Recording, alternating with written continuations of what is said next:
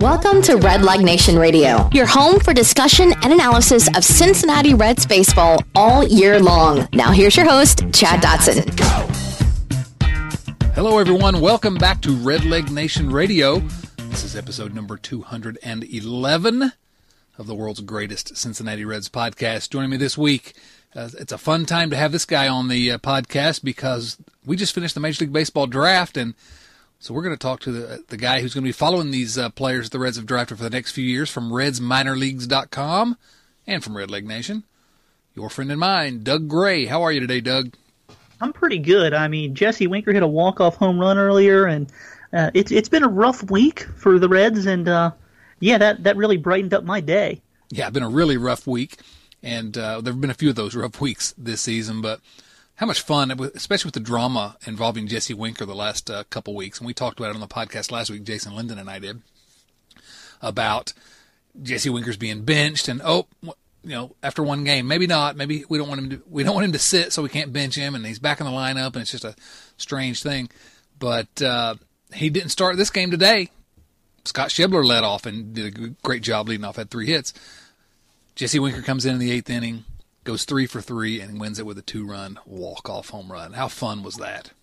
It was very fun. I, I I don't want to say I jumped out of my seat because well I'm I'm getting older now and I don't do much jumping, but I, I stood up out of my seat. How about that? Yeah, it's exciting, especially for a kid like that that uh, a lot of people are rooting for, and uh, and we have to savor these walk off moments in a season like this too. So something else I wanted to talk about because we're going to focus a lot on the uh, the draft and try to analyze the Reds draft here uh, for most of this podcast, but we do want to briefly touch on uh, the big league team.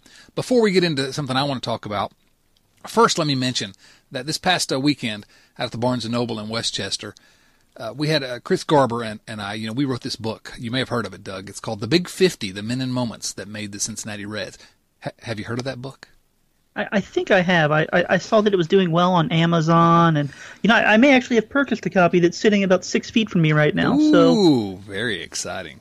Yes. So it's a it's a fun full color book, and I actually uh, am one of the authors of it. Well, we had a book signing this past weekend, and it was our first book signing. And I got to be honest with you, you know, I, this is new to me. This is our, my first book, so uh, I didn't quite know how it was going to go, and I was I was seriously worried that no one would appear, and. Uh, and, and it did, that didn't happen at all. Uh, a lot of people showed up, and I, the reason I want to mention this right off the top here is we had a bunch of guys come in and want me to uh, say my my new catchphrase from the podcast. Uh, so it was uh, which was interesting, and I'm not going to tell you what that is, Doug. You just got to guess.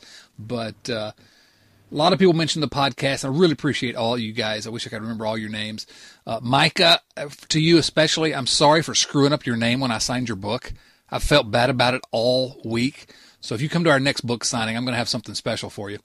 But, uh, you know, it, it, was just, it was a really fun time. It was really fun to meet some of the listeners of the podcast. And, uh, and Doug, your name was mentioned uh, a few times, uh, mostly in the context of how much do Jason and, and Doug roll their eyes when you say that hmm. dumb thing that you always say every week. so uh, I'm just glad it wasn't. Wow, I'm so happy Doug's not here because unfortunately I, I did not show up. I, I went and saw your best friend Hunter Greene pitch that day.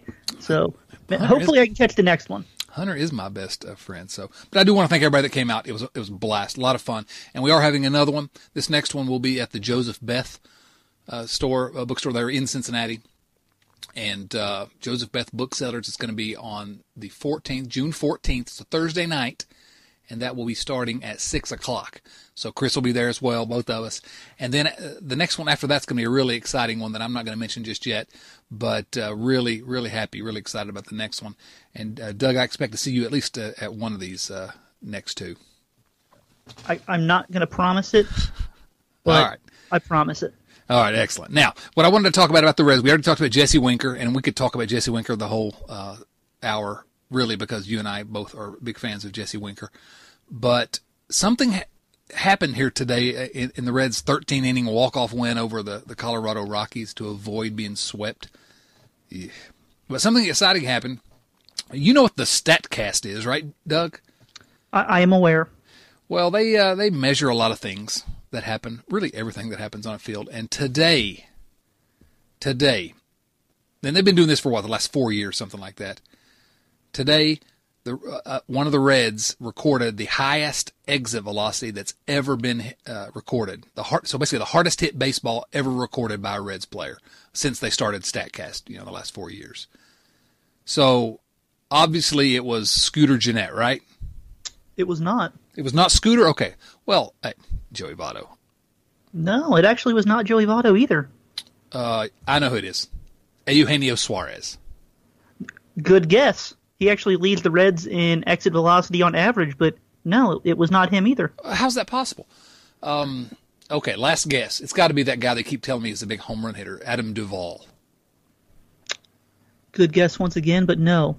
No, Chad, it was not Adam Duvall. Okay, Doug Gray, according to StatCast, which player today, and he, he was in a pinch hit role today, had the hardest hit baseball that's ever been recorded on StatCast by a Reds player? Who was it, Doug? That would be relief pitcher Michael Lorenzen. Is that insane? It is insane. and not only was that the hardest one ever hit by a Red, it's the hardest one ever hit by a pitcher as well. in all of the major leagues.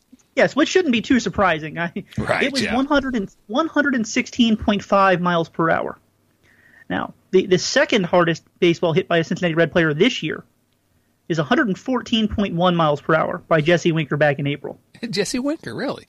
Yes. Interesting. Yes, that that guy that people think doesn't have any power for some reason. Exactly right. That's- yeah.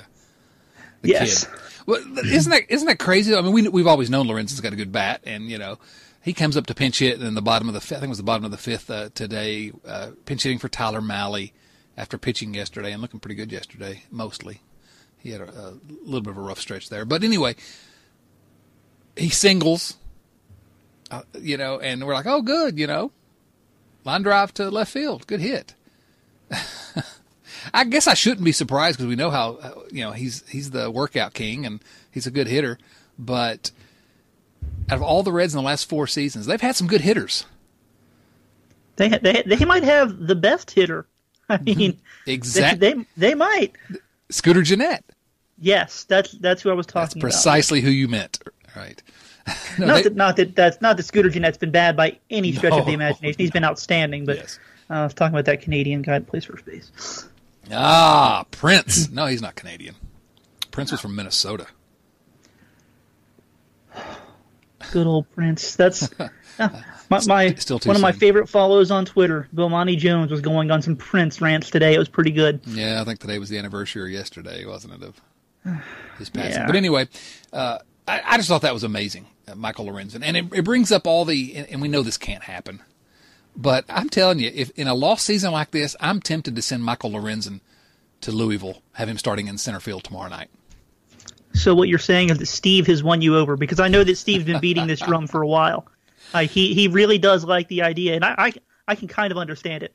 Michael Lorenzen is he's so good of an athlete that you, you really do sit back and wonder sometimes what if. Yeah, Day, day, days like today, you really do wonder what if.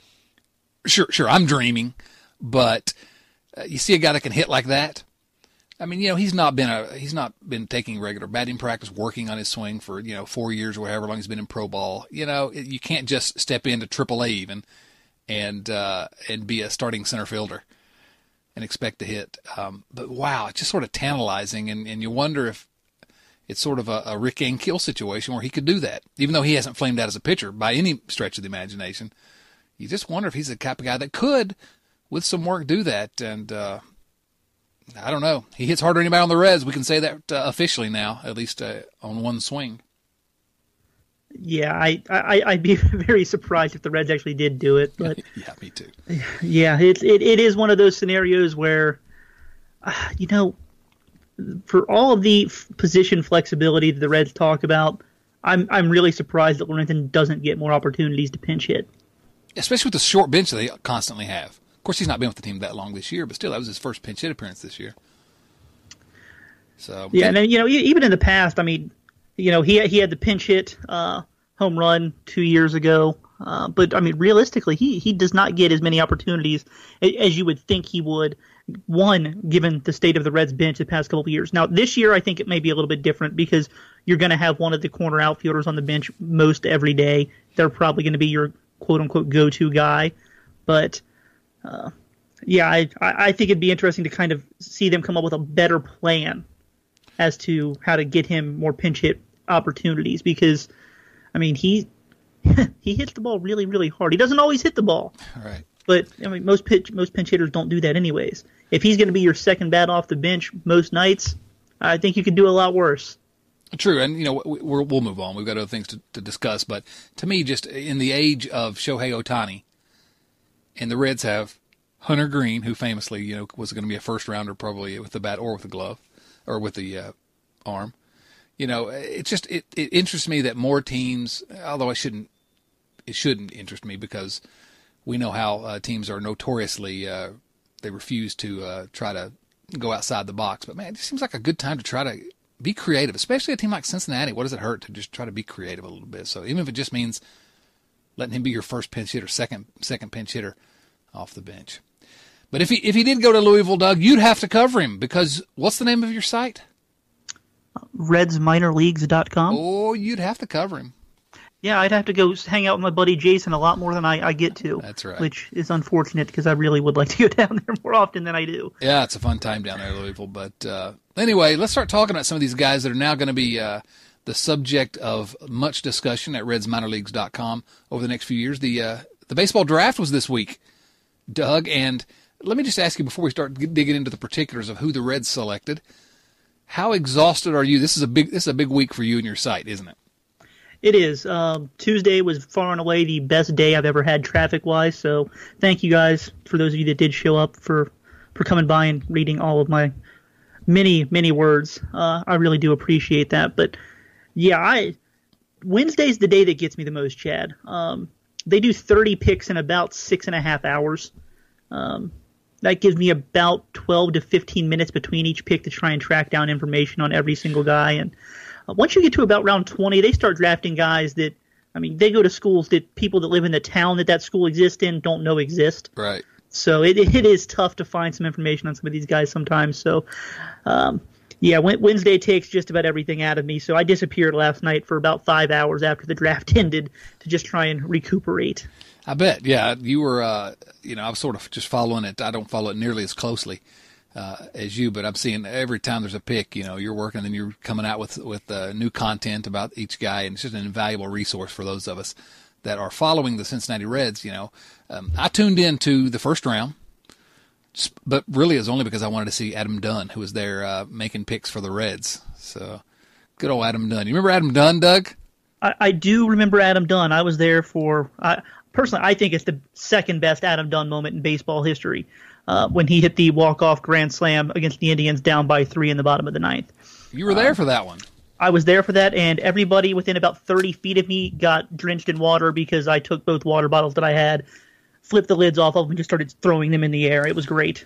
I wish I'd, I wish I'd known that because I could have included it in chapter 35 in the Big 50, the men and moments hmm. that made the Cincinnati Reds, a chapter titled "Over and Done."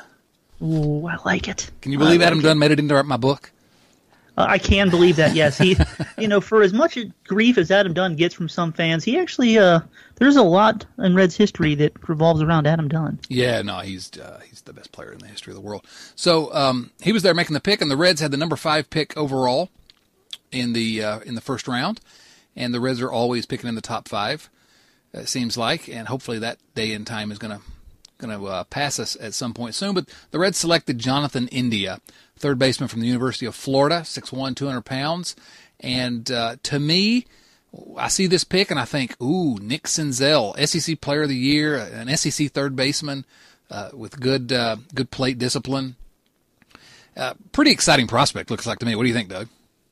Yeah, um, you know, SEC Player of the Year very, very strong numbers. He hit 364 this year. He slugged 733 with 18 home runs, which he actually has 19 home runs now because he hit one in the uh, in the regionals there in the College World Series.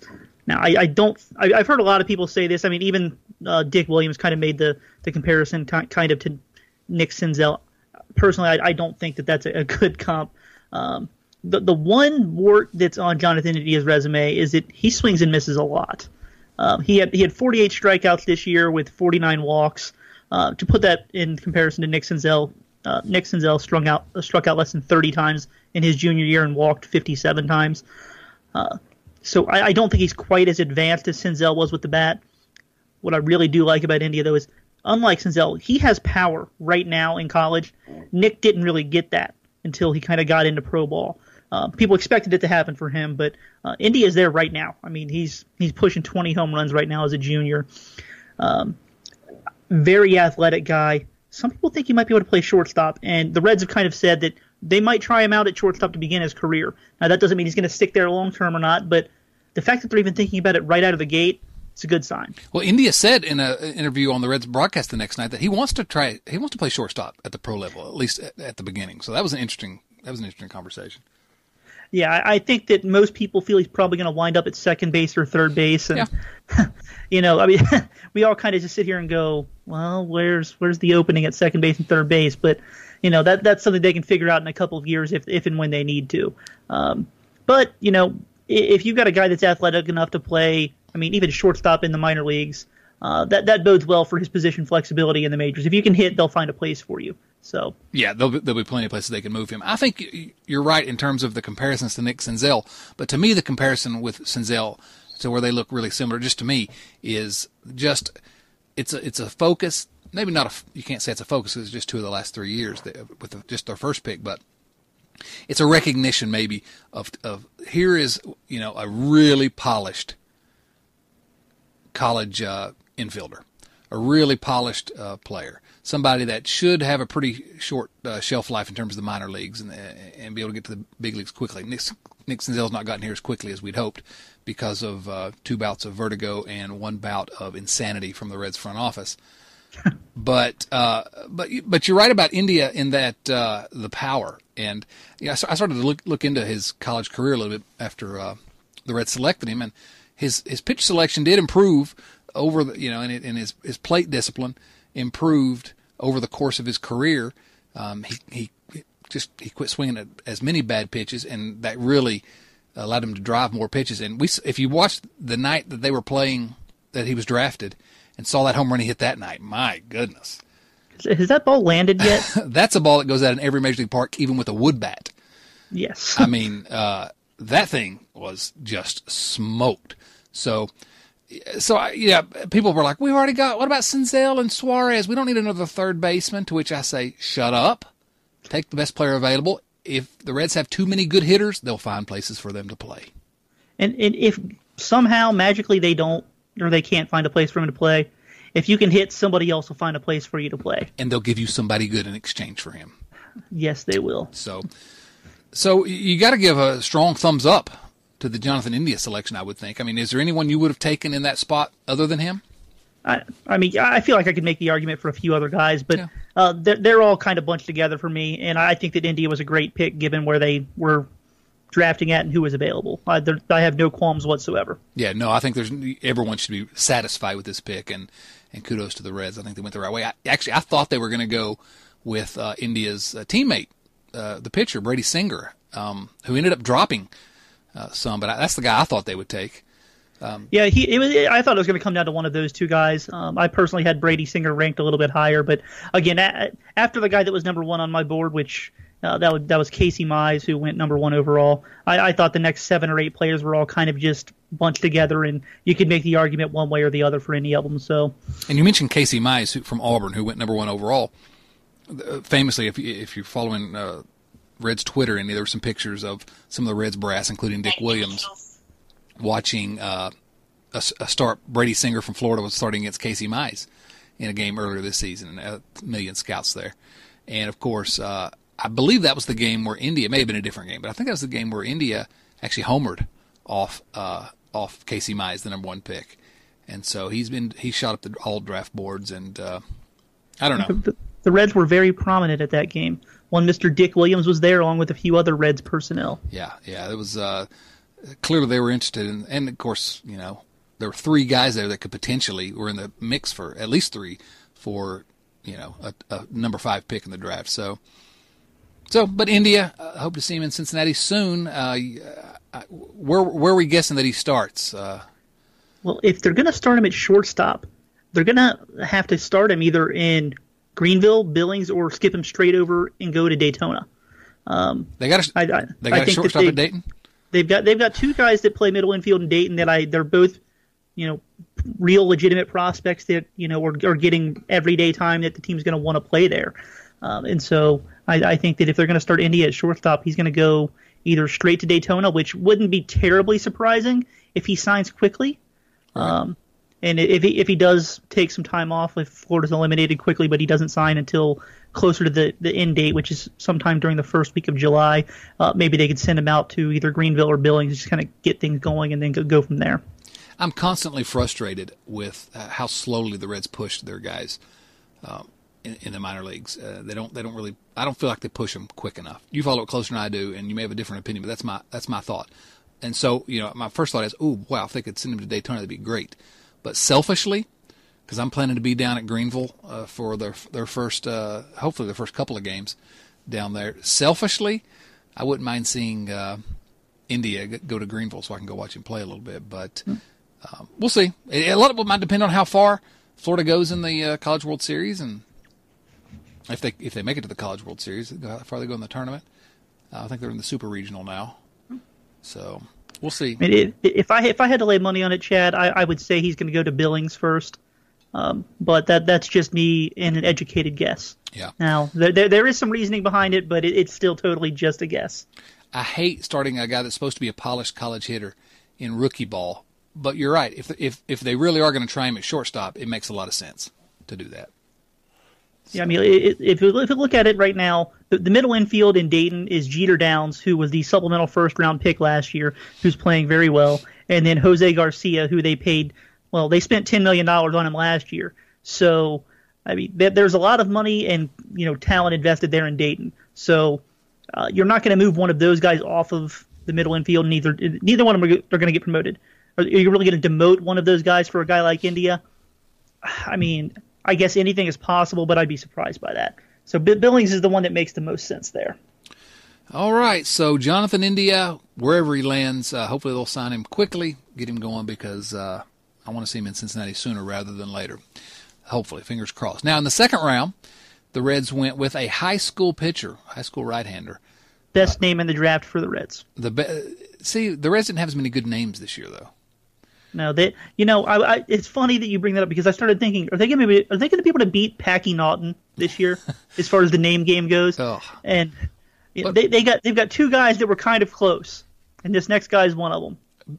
Packy Naughton. What about Jeter Downs as a great name? Cash Case was that one? Uh, ooh, ooh, Cash Case is a good one. Those too. are some good names last uh, last time around. So, is, it, how's, is this guy's name? How's it, his first name pronounced? I'll let you pronounce it because I've actually never heard it pronounced. As, as far as I know, and the way that they announced it on the broadcast, it is Lyon Richardson. Lyon. L Y O N for those keeping score at home. There you go, Lyon Richardson. And if you're, you know, if you want to feel really old, I'm going to make you feel old here. Lyon Richardson, the Reds' second uh, round pick, the number 47 pick overall, from Jensen Beach High School in uh, the Port St. Lucie area of Florida. Lyon Richardson was born in the year 2000. He's a yeah. Y, he's a Y2K baby. That that definitely makes me feel old because I I can absolutely tell you what I was doing every single day in the year 2000. Oh, were were you being born? because I, he was. I, I, almost, I almost wish. Instead, I was probably sitting in my junior year of high school, just hanging out and not doing homework. There you go. Well, this guy in a, a short period of time 18 years, has uh, made it to the second round of the draft. Now we we talk about India, who who uh, play, has played for Florida, just finished his junior season. Richardson, as I understand it, he's committed to Florida. Is that right? I believe so. Yes. Uh, I, I, don't think he's going to get there though. no, not being taken this uh, with the value of the, of a second round pick. Uh, tell us a little bit about uh, live arm on this kid, but uh, right handed pitcher, right? Yeah, he uh, wasn't really much of a pitcher throughout his high school career. He kind of really vaulted up draft boards this an, year. He was an outfielder, right? Yeah, I mean he did he did pitch a little bit uh, before that, but uh, most of most of everybody saw him and liked him as an outfielder. And then you know, he came out this spring and you know, he was sitting in the low 90s, touching 94, 95, and then some days he'd go out there and he'd throw in the mid 90s and he'd hit 98. Wow. Um, I mean, just based on that fastball alone, you're gonna you're gonna vault up draft boards. But uh, then he started throwing a, a a curveball in the low 80s that you know it, it, would flash itself as a plus pitch t- at times too. Now, scouts really like his arm action. They they like you know the velocity, the breaking balls there. Um, doesn't show a changeup too much right now, but that's that's to be said for just about any high school pitcher. Uh, you know, guys that get drafted right out of high school generally throw hard, and they generally have a good breaking ball. So you don't want to slow or speed up the guy's bats by throwing him a changeup in high school. That's just most guys can't hit your fastball anyways. Um, so he's going to need to work on the changeup a little bit, but that's pretty much any high school pitcher at this point. Um, now, personally, I was not a fan of the the overall talent in this draft. I, I just felt there was not many established high quality college guys. So I love this pick because there's a lot of upside here. And you know, it just it reminds me of a guy they took a couple of years ago, uh, Tony Santillan. Um, big time fastball, really good breaking ball. Has a little bit of work to do. He's considered a little bit raw, um, but the upside there is, is, enormous. And to get that in the second round, I, I, love it. I love this pick.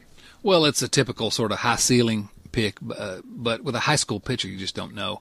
And uh, it was interesting to me to hear Dick Williams, uh, Reds Director of Baseball Operations, talking about uh, their their strategy with the draft and their and uh, what he said after the India pick. He said our strategy is basically we're trying to find uh, you know polished players to the extent that we can that that we think can move quickly through the organization and help the big league club, which would make sense for a team that's struggling. And and India fits that bill.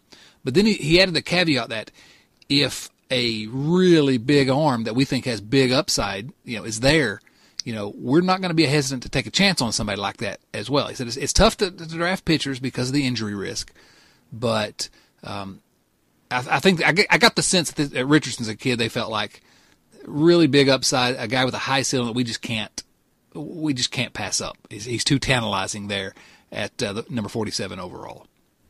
That's the, that's that's the sense I've got. But not but he's not pitched much, so it's going to be interesting to see um, how he does. Yeah, I mean, you know, when you look historically at second round picks, most of them never turn into anything. Um, it, and so, yeah, if, if you kind of really think about it, taking a big upside guy makes a lot of sense. If they don't make it, you really don't miss out in most cases. Um, but if they hit, then you you really win. And I, I think that's kind of where the Reds are approaching that from right now. Is you know, they, there was a guy there that has, I mean, there I don't want to say all of the potential in the world, but a whole bunch of potential with a guy like this. So uh, it, it, was definitely a risk worth taking, in my opinion. Yeah. Well, you know, I, am always against taking high school pitchers. I just sort of like a, as a reflexive thing.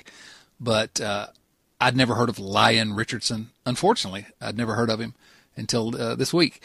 And so I'm going to have to hope Chris Buckley and uh, the Red Scouts, you know, they generally do a pretty good job in terms of drafting. And uh, so yeah, I, I got to hope that this is the, that type of guy. But uh, either way, he's given us a good name to talk about. that he has. All right. So now he's not. Uh, someone signed quickly. Who was it?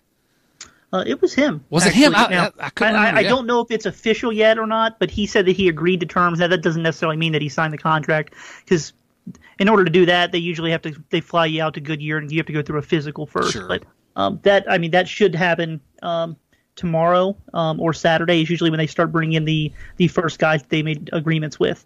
Um, okay. And they'll they'll there'll probably be ten or fifteen of those guys um, that'll that'll come in and they'll go through their physicals and assuming they pass, they'll sign their contracts. Well, good deal. So, so. Florida commit, but uh, he's going to be a Cincinnati uh, Red farmhand very soon. Uh, where does he start? Does he stay in Arizona for a while, or what do you think? I, I would imagine so, um, but uh, every so often they'll start a guy like that, or they have started a guy like that in Billings. Um, but now that they've got the Greenville affiliate, I, I think that'll that might be an option for more of the high school kids rather than going straight to Billings. Um, mostly just because the the Greenville team they play in a much more pitcher friendly league. Not that it's pitcher friendly at all. Um, it's more of a neutral league, but the Pioneer League where Billings play, it, it's it's a very hitter friendly league. So there's a little bit more room for for error for a young pitcher. Um, and so it wouldn't surprise me if he went there just because of uh, you know, the, the stuff that he has may be a little bit too much for guys in Good Goodyear, depending on how they feel about him. Yeah, you know, it's going to be interesting to see what the Reds do with that Greenville affiliate. Just very briefly here, because that Appalachian League, in, in, you know, I've been to a bunch of Appalachian League games over the over the years, and this will be the Reds' uh, first entrant in the Appalachian League in a long time. They used to have a team in Princeton, West Virginia, in that league, but it's been a while.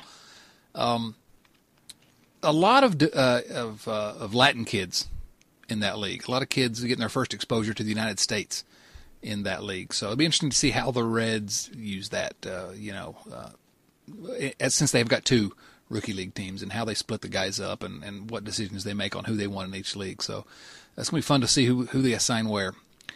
Um, let's let's uh, you, some uh, something you want to say about that? No, I, I think that pretty much you kind of um, nailed that one. It, it, from what I've heard, it sounds like they're going to use the Greenville team kind of as a slightly lower level than Billings, yeah, but so. dep- depending on exactly what kind of player there is, it you know it, it may just be this guy's going to do a little bit better here for his confidence that they'll they'll send somebody there because as I, as I noted, one's much more hitter friendly than the other. So, you know, maybe if there's a, a pitcher that you think could have a little bit more success in Greenville than Billings, you'd send him there before going to Dayton or whatever. That's a completely different experience for the kids coming into uh, the Appalachian League as uh, opposed to the Pioneer League because Pioneer League you've got 40 hour bus trips every game. Oh, and the Appalachian League and, are all pretty they, close. they love it too. Yeah, they I'm sure absolutely love it. Definitely. So, okay, let's move on. The Reds had a uh, not their third rounder. It was a, a, competitive balance pick, sort of a sandwich pick between the second and third rounds. And the Reds picked, and, and here's another. When we talk about good names, here's another one: Josiah Gray from Yes, Le Moyne. no, Co- no relation, by the way. Unfortunately, oh, not related to you? No, no, he was not. No, he looks a lot like you, so I just assumed you were brothers. Josiah Gray. I see that name, and I think, wow, uh, is he going to be able to sign, or is he going to have to do a barn raising? I don't even know. Oh goodness. I don't even know what that means. Um, so uh, they didn't go for Jedediah; they went for Josiah Gray. I assume it's how it's pronounced. But from Le Moyne College, and this is a guy that sort of rose quickly, and uh, he's a he's a college player, Le Moyne College out of New York, and uh, when he what I've read about him is coming out of high school, he was just a little a little shortstop, had a good arm, and that's why he ended up at a Division two school and uh, just didn't really pitch much until later in his career there. Um, and uh, boom, he gets taken between the second and third rounds. What do you know about uh, about young Mister Gray? Yeah, I mean, coming out of high school, he got one offer to play baseball, and that was at Le Moyne College. That's and it was as a short. It was a shortstop, and they, they let him pitch a little bit, but uh, he went there to play shortstop, and you know, as he got into their program, he put on some really good weight, uh, filled out, and then all of a sudden, you know, he went from a guy with a good arm to a guy with a great arm. I've He put on some weight since he signed with Le Moyne as well. I said good weight, Chad. Oh, okay. Good Oh, weight. I see. All right. yes, that that bus that just drove by, I threw you right under it. You did, That's, but it's true. I can't argue. So Um, But got, a, he- got a big arm 20 though. Yeah, he threw 23 innings in, tw- in 2016 and 2017 combined, so barely any pitching experience. Um, but they put him in the starting rotation in 2018. He struck out 105 batters with a 1.25 ERA in 93.1 innings. Um, you know, fastball took a big step forward. He went from throwing in the mid 80s to now he's sitting in, in the low to mid 90s. He's been up to 98 miles per hour with his fastball. And a good slider too, I hear. Uh, very good slider when it's on. Um, it's I mean it's it's a plus pitch when it's at its best. Still a little bit inconsistent, but I mean that's not to be ex- unexpected. I mean he's Sure. you know he's still relatively raw, but uh, again this is another one of those guys that the, the upside is big with him. And as I said earlier, I, I didn't like the overall depth in this draft, so the Reds once again went big upside arm. Let's let's take a risk uh, a riskier guy and see what happens. And I, I just love it. Um, outside of the first round, you, your odds of getting a, a everyday kind of major league player, starting pitcher, they're not good. Right. Um, I, I, I'm very much along with the idea of draft the upside once you get beyond that first round, even if they're a little bit raw. And that that's what Josiah Gray represents. Um, really athletic guy. Um, I I love the fact that he made such huge strides this year. That's usually a very good sign when somebody takes enormous strides. Um, and then when you throw in the fact that it came out of nowhere, given the complete lack of pitching, um, yeah. I, I really like it. Um, now, He, he's gonna he, he's gonna immediately become uh, one of my favorite guys in the Reds organization, just because it's a guy that couldn't get a sniff at a high school, and you know, this is this is one of the things that I love about baseball and about the draft, and and I think you've mentioned it. Some other people mentioned it. They're gonna find you if you can play, and he went to this little school, and he gets drafted, you know, 72nd overall. I mean, it's just it's a great story, great name. Uh, really excited to to watch this guy and, and and to root for him going forward. Um, you know, I, it's just it's one of the things I love. But let, let, let me ask you this: Am I seeing something here with Richardson and Gray, two guys who huge upsides, but not a lot of pitching experience? That, that's what I see. But with, with those two guys, one's a college guy, one's a high school guy, but both are pretty limited in their experience, so they can be molded by the Reds with uh, with a live arm. Yeah, I, I, think that that's one of the things that the Reds do target. Now, I don't think that's something they're going to be looking for in, in the first round, um, but they, they really do like these guys that don't have as much miles on their arm. One, I, I think that they look at it as a way to keep them healthier.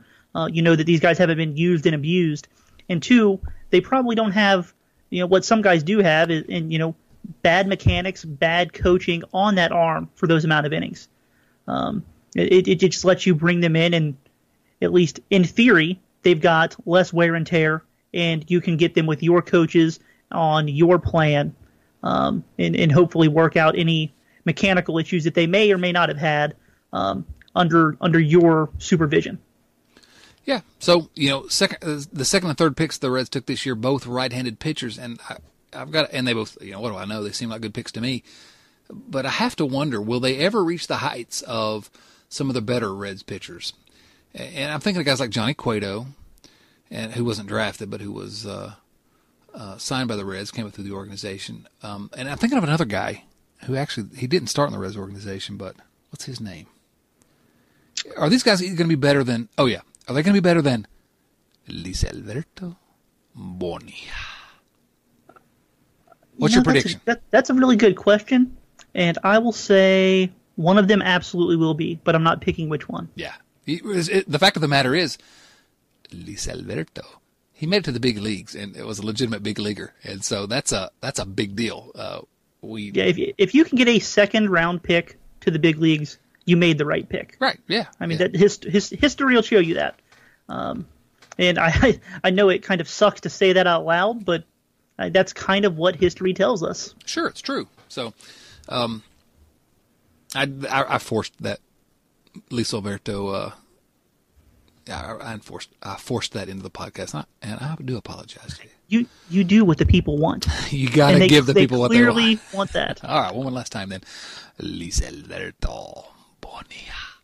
Okay, so the third round pick for the Reds, their fourth pick overall, and the 82nd pick overall I, I, love this one. This this to me of uh, well, actually the next guy is a guy that really fascinates me as well. But this one, I'm really interested in. In, in Brendan Spillane, uh, University of Illinois, Big Ten Player of the Year, right?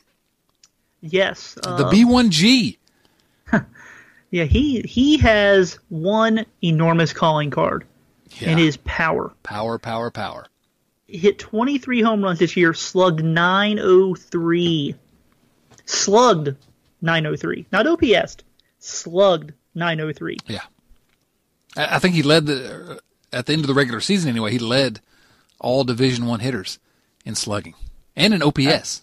I, I think it's it's the first time in a very long time. I don't have the exact year, but that somebody has finished a season slugging over 900.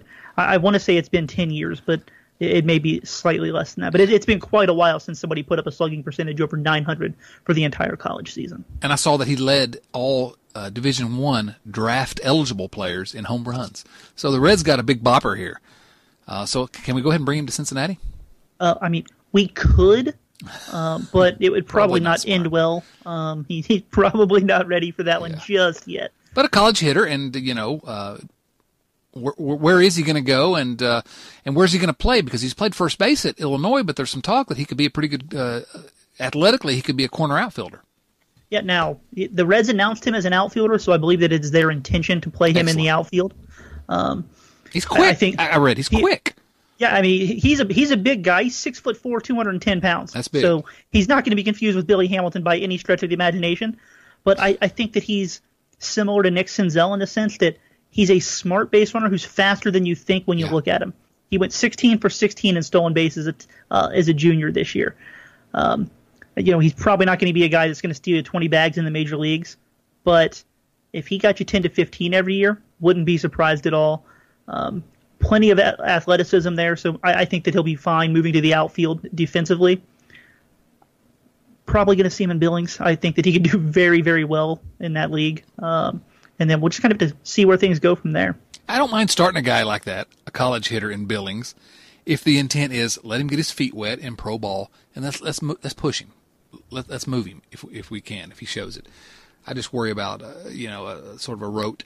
He's here right now, and then you know we'll we'll start him next season, you know, in low A, and then we'll go you know uh, three months in low A, and then we'll push him up to high A, and I, I just I don't know a, a guy that uh, you know he's already let's see he's already twenty he'll be twenty two in September, so uh, that's a guy I want to push if he if he proves that he can handle it. Yeah, I, I will just I'll, I'll say this much. I think that the Reds push guys hard when they really show it. Um, I think that last year they pushed Nick Senzel pretty good. Um, but it's been a really long time since they've had a position player that really kind of just went crazy on minor league baseball. I mean, bef- before Nick Senzel, the last guy that really went crazy that was also a, a high end talent, it wasn't just some you know 24 year old just beating up on a bunch of kids, was Jay Bruce 10 yeah, years I ago. I know that's where you're going. Yeah. And, and, so I, I, I wonder if that doesn't kind of come into into play when people say that the Reds aren't aggressive with their promotions. I mean, you know, I'm saying that, Doug Gray. I, I know you are, and I, that's why I'm bringing this all up. um, the Reds just haven't had that kind of guy for a really long time. I mean, look at what they did with Tony Cingrani. I mean, he, I mean, he might be statistically the best Reds minor league pitcher they've ever had. I mean, he absolutely dominated, like embarrassed every level he was at, and he got to the major leagues in like a year. When somebody goes out there and does it, I, I feel the Reds are aggressive in promoting them, but it's got to be the combination of just flat out dominance and the fact that they've got major league qualities with them. Where's Taylor Trammell going to be playing in one month from today? Uh, I would be very surprised if he's not in Pensacola, assuming he's healthy. That's what I'm be saying. Very surprised. If he's not, I'm going to be upset. That's the guy I'm thinking of. Let's push that guy. He's crushing it. Yeah, I, I agree. Um, I I think that after the All Star game, he'll he'll head up on to Double A. So uh, if in if in two weeks, Chad, he's not promoted to Double A, feel free to call me out. Oh, believe me, I will. Very publicly too, Doug Gray. Look, where where will they see that at on on redlegnation.com, on twitter.com, on facebook.com, everywhere.com? Everywhere.com. Okay. Uh, be sure to follow all of us because I'm going to call you out. I'm, I'm waiting. Well, actually, I'm not waiting for it because I expect to be right on this. Hold on, I'm, marking on my calendar. Let me just. Okay. Now the next guy that I want to talk about. So Spillane, though, interesting hitter. Who knows? But uh, tantalizing power. Um, exciting to get that guy, the Big Ten, the B1G Player of the Year, available at uh, in the third round. The next guy is a guy that I heard about. I don't follow the draft ahead of time. Let me just let me just say I don't follow it. Once the Reds draft, I learn as much as I can about each of these guys. But I'm just you never know who's going to be. I watch ACC baseball, college baseball, so I know a lot of the guys that are playing in the Atlantic Coast Conference because you know my team is in the Atlantic Coast Conference, my alma mater. Uh, who had more had the second most players picked in the first ten rounds of the draft of any school in America? Just I'm just saying, wahoo wah. but this next guy speaking of Wahoo, I I heard about him because he if he said before the draft there was talk that he was a top a first round, second round type talent.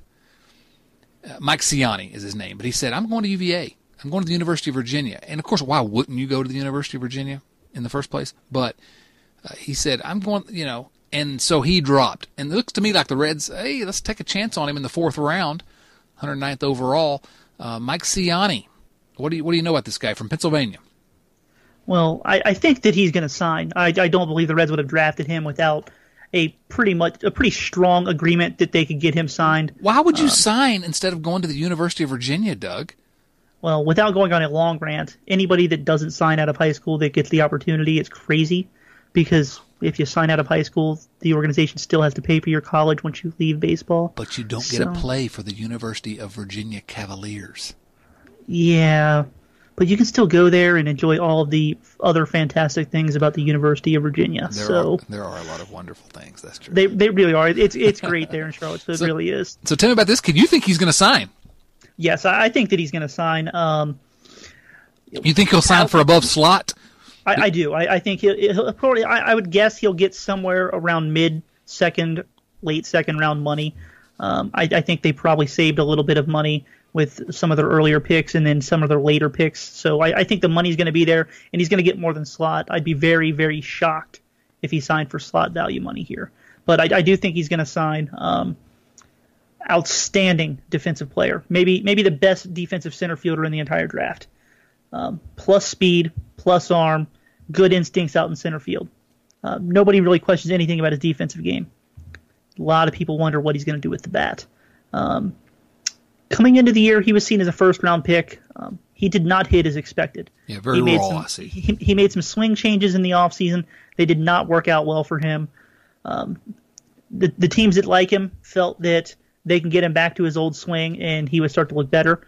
Uh, I don't know if that's what the Reds were thinking or not, but it seems that that's kind of been the consensus on the reports coming out before the draft that the teams that were really high on him, they felt that they could get his swing back to where it was.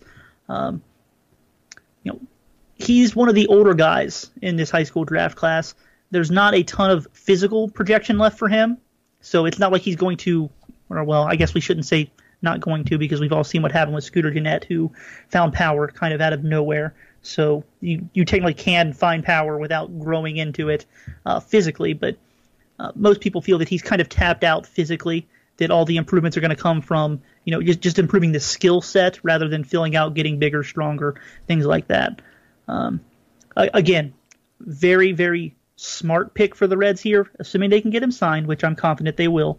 Um, very valuable to take a guy like this in the fourth round. Yeah, no, Um, I think he, he would have he would have been a guy that if the demands were, um, I, I don't I don't, it, it he wouldn't have fallen to this far if you were basing it on just true talent rather Right. than what what signing bonus demands were. Um, and so I, I think they got very good value here. if they I sign do- him, yes, it's it's Yes. incredible value in the fourth round. Yeah, I, I- I do have a little bit of questions about the bat, but um, again, big time value here if, if he can get signed, even if they have to pay over slot for him, because you're, you're just at this point it's all about adding talent rather than how much money you've got to spend for him. Let me give you two reasons why I think he might go to UVA. Okay, two reasons. Number one, Charlottesville, Virginia, and the University of Virginia, except for one brief period last year when it was the worst place on in, on earth to be. In general, the University of Virginia is the greatest university on earth, and anyone that would refuse to go there when they had a chance is insane. So that's the, that's the first reason why I think he'll go to he could go to UVA. The other, which is a uh, less facetious reason, is that here's what I see. I see a guy who there are some questions about his bat, but if he goes to Virginia, he's going to get a he'll work on that, but he's also going to get a chance to pitch. And that I remember a guy for Virginia a few years back who was sort of similar, who uh, could have could have gone and ended up coming to Virginia and he pitched and he, he was a first baseman, played first base. Um, ended up his bat played well enough that he that you know he could have gotten drafted just on his bat, but he ended up pitching and his name's Sean Doolittle, who has had a very good career. He's been an all star in the major leagues. Um, so you know I could see a scenario where Siani thinks, you know, I go there, I, I do both. I hit and pitch, and maybe I can, you know, uh, you know, one way or the other, my value's even higher in three years. I don't know. You know, it depends on what his advisors are telling him, what his parents are telling him, and what he thinks. But uh, that's that's a situation where I could see him maybe going so that he can play both ways. Now I'll say this: generally speaking, when you go to Virginia, you're a smart guy. It, it, it's not it's not an it's not an easy school to get into, Chad. I don't know if you knew that or not. Oh, it's universal. Everybody that's ever graduated from the University of Virginia is a smart guy, and I'm biased in saying that. I'm going to disagree because one of my best friends in the world graduated uh, from the University of Virginia, and she is not a he; she is a she. Ah. See what I did there? You, I see what you did there. There are there are there are smart women that graduate Yes. from there. I have to concede that. But given that he's probably a very smart man, if they if they offer you a check that's got six zeros, That's tough. that's tough. Tough to turn That's that down. tough. Yeah, and And I, I, I think that the, the, the money's gonna it's gonna win out over that, that two way thing. yeah, the truth of the matter is, you still get a lot of the value of that University of Virginia degree if you need it. If you flame out in the minor leagues, you know they're still going to pay for your college. So, Yeah, I, it's tough to turn that down, but I'm selfishly, actually, selfishly, I don't know which way I hope. If he can, Oh, help, I, I, I think the last eight minutes tells us exactly which way you kind of lean on this one, Chad. Virginia missed the tournament this year for the first time in a while. It's killing me, but uh, but you Well, the, the, have, you, have you watched the Reds play the last couple of years, Chad? they've killed me too. Good point. Good point. Um, it reminds me a few years back when a guy, uh, the Reds drafted a guy in the first round who had already committed to Virginia. And I was like, oh, what's he going to do? And, and when he ended up signing with Virginia, I was pretty happy in that circumstance. It was their first, I think, I guess first round pick was Devin Mesoraco picked in the first round. He was. Yeah, so uh, that was a guy that had committed to Virginia, and uh, so he's been one of my favorite players ever. A uh, three-time, uh, he said three appearances on the Redleg Nation Radio podcast. Devin Mesoraco, now a New York Met. Okay, so that's the top uh, five guys, and I'm going to let you sort of lead here the rest of the way. Are there guys you want to highlight that the Reds picked uh, lower in the draft? Uh, you know, anybody uh, that you think that uh, Redleg Nation Radio listeners need to need to know about? Well, I actually want to go with the guy that's just next on the list, Okay. round number five. Yeah. I, I mentioned earlier that the Reds did some very excellent picking with uh, the name guys, and in the round five they went to Illinois Chicago, drafted a right-handed pitcher named Ryan Campbell. Now he has the best nickname that I saw in the draft. It's a vanilla name, Ryan Yes. Campbell. What's his, nickname? His nickname is Soup. Soup. Oh, you know, I. Campbell Soup. Uh, hold on. yeah. Oh, I yeah. I played baseball in high school with a guy. Last name was Campbell. That was his nickname. Soup. Outstanding. Uh, I, I just I just love it. I, I saw that and I was like, yeah, I, he's my he's my favorite player from this draft. I don't care. That's great. Um, That's great. But you know, he, he he's got a great nickname. But you know, he actually performed very well this year too. Four-year college guy, right? Um, I think he was a four-year. I think he was a senior. I think he's a senior. yes. Um, I yeah, for some reason I can't, I couldn't find his stats for his freshman year. Um, I'm not sure if he just didn't pitch or I just couldn't find them. But yeah, he's a, he's a four year senior guy. Uh, probably this might be one of the guys they picked that's going to let them sign uh, Mike Siani. But um, There you go. Yeah. 1.53 ERA this year in 94 innings. Not a, not a huge not a huge strikeout guy. Um, lots of control. Probably going to wind up as a reliever, but he's already thrown in the mid 90s as a starter. Good sinking action. Um, there, there- there's a lot to like there, but I mean, again, probably going to be a reliever, which that's fine. Six foot three, 220, um, Yeah, you get a reliever in the fifth round. You're that, that's fine. and his nickname's Soup. I mean, Soup. We're gonna have fun with that if he makes it. yes. Absolutely. Um, um, um but and- go ahead. I was just say it, it, that that's probably the extent of the guy. I, the, I think that the Reds really did save a lot of money throughout the rest of the draft because I, I really do think they're going to have to pay Mike Siani a lot of money to sign, um, and it, it- they didn't really take anybody that looks like they're going to get a, a high signing Break bonus bank, beyond right. that. Um, and uh, well, they, they took a guy in the 39th round, um, but he's there's zero chance. Well, okay, I don't want to say zero because sometimes there's more than it, there's less than one percent chance he signs. So, um, where's if, he, if where's do, he going to college? Do you know? Kid from Alabama, right? I honestly I cannot yeah, remember. but probably not going to sign. Yeah, you you don't take a guy like that there and expect him to sign. Yeah, yeah. You take a flyer hoping that maybe you can Yeah, that's him. that that's literally one of those picks where you like the kid a lot, and because you because you drafted him, you're allowed to talk to him until he goes to school. There you go. Uh, and so you, you just kind of have that relationship, and hopefully in three years when he's draft eligible again, you kind of have that relationship still. You recruited him. Yeah. Yeah, I mean, pretty much. Yeah, so that that's kind of a, a future play than than a, than a now play. I'm going to ask you about the Reds' ninth round pick uh, because uh, you know I'm really sort of upset about this pick, and you've researched all these guys. I don't know much about him, but I'm I'm, I'm pretty seriously upset that in the ninth round, the Cincinnati Reds selected a guy named Andrew McDonald, and Andrew McDonald went to college at uh, Virginia Polytechnic Institute and State University, also known as Virginia Tech. And I can only assume that he was uh, his major there was poultry science or animal husbandry or something.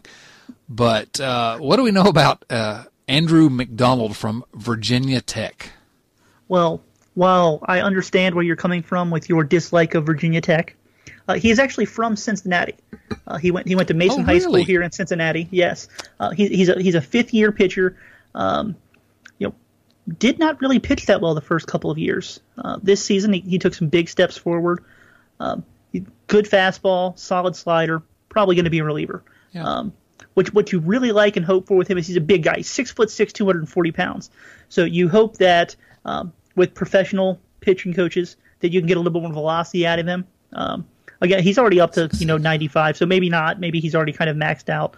Um, but big body guy, um, you know, good good secondary pitch. Throw him in the bullpen, see what happens. Well, he's a okay. He's a Cincinnati kid, so I guess I'm gonna I'm gonna try to withdraw my grudge against Andrew McDonald from Virginia Polytechnic Institute. Uh, anyone else in particular that you want to point out, or maybe more than one, but anybody else? There's one more I want to ask you about, but uh, well, I'll, I'll, let you go ahead and ask me because that that'll, that'll make it a lot easier on me. Okay, all right. Here I'm gonna I'm looking at the Reds' 12th round pick, and how is it possible?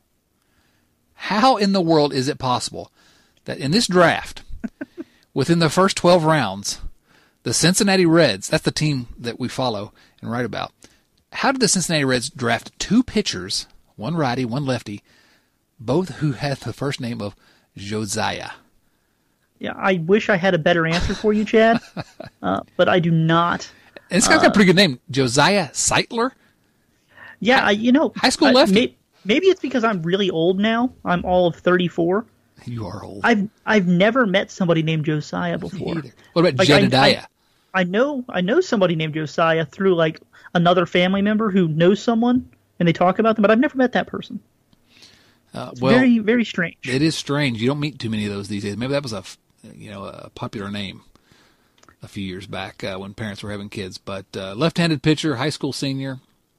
I don't know. You know, I just want to point out that a cool name. Yeah, um, I mean, he he did not pitch his senior season, um, as he was recovering from a torn labrum. Uh, usually not a good sign, but uh, yeah. yeah, I don't, I don't, I don't know what else to say about that one. I'm when I, when I saw that they took a guy coming off the torn labrum, that kind of threw up a red flag to me. Um, but yeah, what do I know? 16th round, Kansas State center fielder Drew Mount when I, when his name is listed here on the draft tracker I'm looking at, it's uh, shown with his last name first. So at first when I looked at, it, I thought it was Mountain Dew. Mountain Dew. That, yeah, there you go. Need all that caffeine in the world, doesn't it? Yeah, I've lost. I've lost it. Um, okay, there's one guy that the Reds picked that I will guarantee will be a star. Okay. Are, are you ready for? A, can you guarantee that any of these guys are going to be a star? Are you willing to make? Yes, a, I, I, I am, and I bet it's the exact same guy you're thinking of. Who are you guaranteeing out of all the guys drafted by the Reds will be a star? I'm going to go with 19th round selection out of Southern Arkansas named Nick Starr. Nick Starr, you're only saying that because you're a big fan of Southern Arkansas University. I could not point it on a, out on a map other than being in the correct state. Yes, Nick Starr and, and will be a star. The, the correct direction of that state. Oh, so he's going to be a star. We know that. Let's see if there are any other good names down there. Oh yeah, 29th round. 29th round, huh? This, this one may not uh, appeal to you, but for someone of my generation, 29th round, the Reds took a right-hander from Palm Beach, Florida, John Schneider, and I really hope it's probably not, but I really hope it's the guy that played Bo Duke on the Dukes of Hazzard. You know, I got quite a few jokes about that on Twitter. Oh yeah, and I, I, I literally had to look it up. I had no idea what people were talking about. Come on, you don't know John Schneider? I, not to that extent, apparently. Bo Duke? Uh, I mean, I know who Bo Duke is. I didn't know the guy that played him. Let me tell you a funny story. A friend of mine in school um, ended up being one of my friends in high school, but when he was in second grade, he got in real trouble. Had to have his parents called into the school, and they had a big conference because he refused to sign his name on any of his papers. He all he he insisted on signing his name Bo Duke. Oh, this would have been a better story if you signed it Boss Hogg. But well, possibly yes, but uh, he hadn't come to terms with his uh, with his identity. With his uh, yeah, his lack of uh, physical fitness at that point. so, um, I don't know. I'm looking down the rest of these. A lot of interesting names, but there are no good names like Cat, Cash Case or Derek Jeter Downs or I don't know. So no, it's it, it's tough to beat Cash Case. It it really is. That's a good one. That's that that's going to be an all timer. So this is an impossible question to answer, but I'm going to ask it anyway. How do you grade this draft? Are you are you are you pleased with who the Reds got, uh, and, and, can you even compare it to what other teams did? I mean, I I, I don't even know. I don't follow it that close yeah, enough to know. I, realistically, if, if I'm going to grade a draft, I'm pretty much looking at rounds one, two, and three. Anything beyond that, it's an absolute crapshoot. Um, especially nowadays when you've got your your signing bonus limits and everything with uh it tries to even things out so you can't just draft somebody in the 22nd round 23rd round and pay them a bunch of money you know the reds did that a couple years ago with Sal Romano and amir garrett um, they got them in the 22nd 23rd round but they gave them a, a million and a half dollars between the two of them. That's never going to happen again. Um, those guys would go a lot higher this year, or in in the most recent years drafts. Um, so you get a polished hitter, you get a high upside pitcher, and then you get a guy a, a few rounds down who is sort of a flyer on a possibly uh, you know sort of home run in the fourth round. Uh, it looks like you know you know they're taking a chance on some guys, which is what everybody that's drafted are. But you get a kind of polished guy too. I don't know. Seems, looks good to yeah. me. Yeah, I, would say I'd probably give it a B plus at this point. Um, if, if they can get Siani in there, maybe it bumps it up a little bit. But I, I, I'm probably a little bit lower on him than some other other people are. Um, I, I, just prefer a guy who I felt more comfortable with a bat there. Um, but again, yeah, I, have said it before. and I'll say it again. I, I wasn't thrilled with this draft overall. Um, in terms of the all the players that were available, right. not anything to do with what the Reds did. Um, and so I, I think that the way the Reds went about it, I was very pleased. Yeah. Well, I look at the top five guys they got, and uh, Jonathan India, Lyon Richardson, Josiah Gray, Brendan Spillane, and Mike Siani. I'm thinking, I don't know, that's a pretty good group. Yeah, I'll ride with that group, see how, what they can do. There's some real talent there and real upside. So I don't know. We'll see. You're going to be following them every day, though, right? Uh, I'm going to do my best. where and where do you um, follow them? Where do you write about uh, all these Reds minor leaguers? Uh, RedsMinorLeagues.com and that, that Twitter machine that some people use sometimes uh, at DougDirt24 at Doug Dirt 24. I'm at Dotson C. You can follow us at Redleg Nation on Twitter. Uh, please subscribe to the Redleg Nation Radio podcast. I say this just about every week. I try to say it because I'm incredibly grateful at the way the subscriber numbers go up every week. I know you guys are telling people about it, and and it really uh, it really impacted me when a, bunch of you came out to talk to me and specifically mentioned the podcast when you came to talk to me at the book signing. Come out next week for our book signing on the 14th at Joseph Beth if you're in the area follow us at redlegnation.com every single day where we've been talking about the Reds. Uh, go leave us a rating and review at iTunes, Stitcher, anywhere you want to go. Uh, we to get your podcast. We're there, and uh, and tell your friends if you like us. If you don't like us, keep your mouth shut. Doug, buddy, always fun, and it's been a rough red season, so it's fun to sort of have something to look forward to with these new guys. A little bit of optimism, right? I, I sure hope so because it's I, am t- I'm I'm really tired of the losing, Chad. Too, I, I really am. It's getting it's getting difficult. Um, we'll we'll pick back up with our movie reviews next time you're on the podcast, Doug. Uh, but for for now, that's all. Red Nation Radio for Doug Gray. This is Chad Dotson saying, so long, everyone. Thanks for listening to Redleg Nation Radio from redlegnation.com. Subscribe to Redleg Nation Radio on iTunes or through your favorite podcast app and join us for discussion of all things Reds at redlegnation.com. 24 hours a day, 7 days a week.